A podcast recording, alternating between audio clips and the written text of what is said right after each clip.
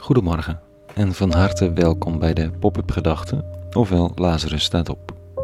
Ik ben Rico en ik schrijf overwegingen om de dag mee te beginnen. Vandaag met de titel Wat er centraal staat in je leven. Pop-up Gedachten vrijdag 19 november 2021. Ze reisde de hele wereld rond met de grootste DJ ter wereld, Armin van Buren. 55 landen in anderhalf jaar. Elke keer weer absurdistisch grootse concerten, slopend maar fantastisch. Anderhalf jaar niet meer zelf zijn, zei ze lachend. Heerlijk. Het is Laura Jansen die dit vertelt tijdens een verhalende voorstelling We Saw a Light. Popzangeres is ze. Maar nadat ze terugkwam van de tour waar ze tot haar eigen stomme verbazing in verzeild was geraakt, ze kende de hele wereld van de trance niet, vond het ook niet leuk. Kwam er terecht omdat je, dat ze een liedje had gecoverd dat ze eigenlijk stom vond, maar dat een wereld, wereldhit werd. Toen ze terugkwam thuis, kwam de gewone wereld binnen. Er kwamen vluchtelingen aan op het station in Amsterdam en ze ging eten en drinken uitdelen. Mensen helpen, nacht na nacht. Ze ging naar Lesbos, want dat eiland leerde ze kennen uit hun verhalen. Ze zou voor tien dagen gaan en bleef twee jaar en negen maanden. De muziek was verdwenen in een grijze mist. Hier gold maar één ding: mensen die aan je zorgen waren overgeleverd, iets van een leven geven. Het was te veel, maar zo anders te veel. De vreemde wereld van de trance had plaatsgemaakt voor de absurde wereld van de opvangcrisis van Europa. Hier bloedde haar hart en ze raakte zichzelf op een heel andere manier kwijt, met hart en ziel. Nu vertelt ze de verhalen, staat de muziek in dienst van haar toewijding en zoekt ze nieuwe wegen om blijvend iets te betekenen in die chaos van Europa. Armin van Buren is een verhaal uit een verleden, zo lijkt het.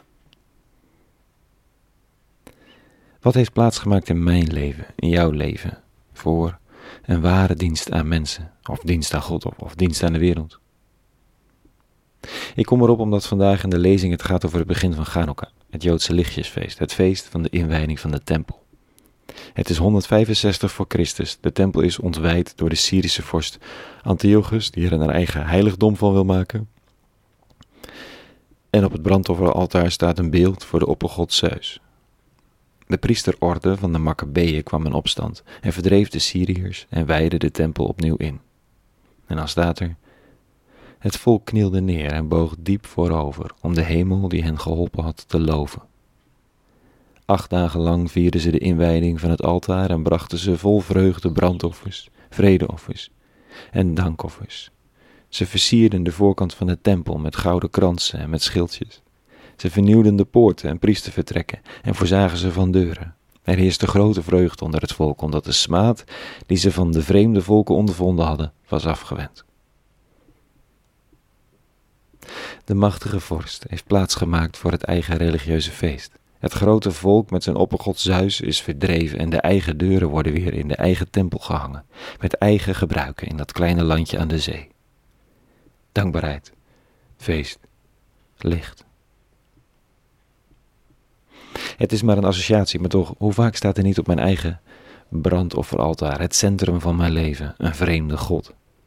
Iets dat in de ogen van de halve wereld macht en aanzien heeft, maar eigenlijk een, do een doorn in het oog is van mijn eigen kleine, oude waarden. Het aanzien van een bankier of van een geslaagde student zijn, van de hippe grootstedeling. Terwijl je eigenlijk de stad uit wil, een plekje in de natuur, stilte, weinig tot geen social media en saaie rondjes lopen s'avonds in een uitgestorven oord. Er zijn er zoveel overspannen geraakt, die, nu om te redden wat er te redden valt, een rustig huisje buiten de chaos hebben betrokken en proberen om overeind te houden wat er van hun werkende leven nog te redden valt. Het zijn de momenten dat ik weer zoek naar de eenvoud van mijn eigen dienst aan de wereld, dienst aan de mensen, dienst aan God, waarmee ik vertrouwd was en die mij eigenlijk heilig is.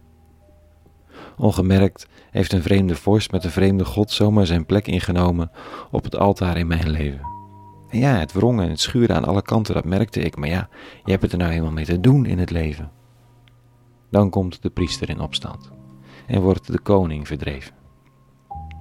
Of dat nu een burn-out is met alle ellende van dien, of het opzeggen van die baan, of het vertrek uit die stad, dan wel het achter je laten van social media, je popzangeresambities, eh, noem maar wat. Dan kan er iets nieuws ontstaan, iets eigens. Een viering waard, acht dagen of langer. Tot zover mijn associaties op de Gaan lezing van vanochtend. Een hele goede vrijdag gewenst vandaag. Een goed weekend. En vrede. En alle goeds.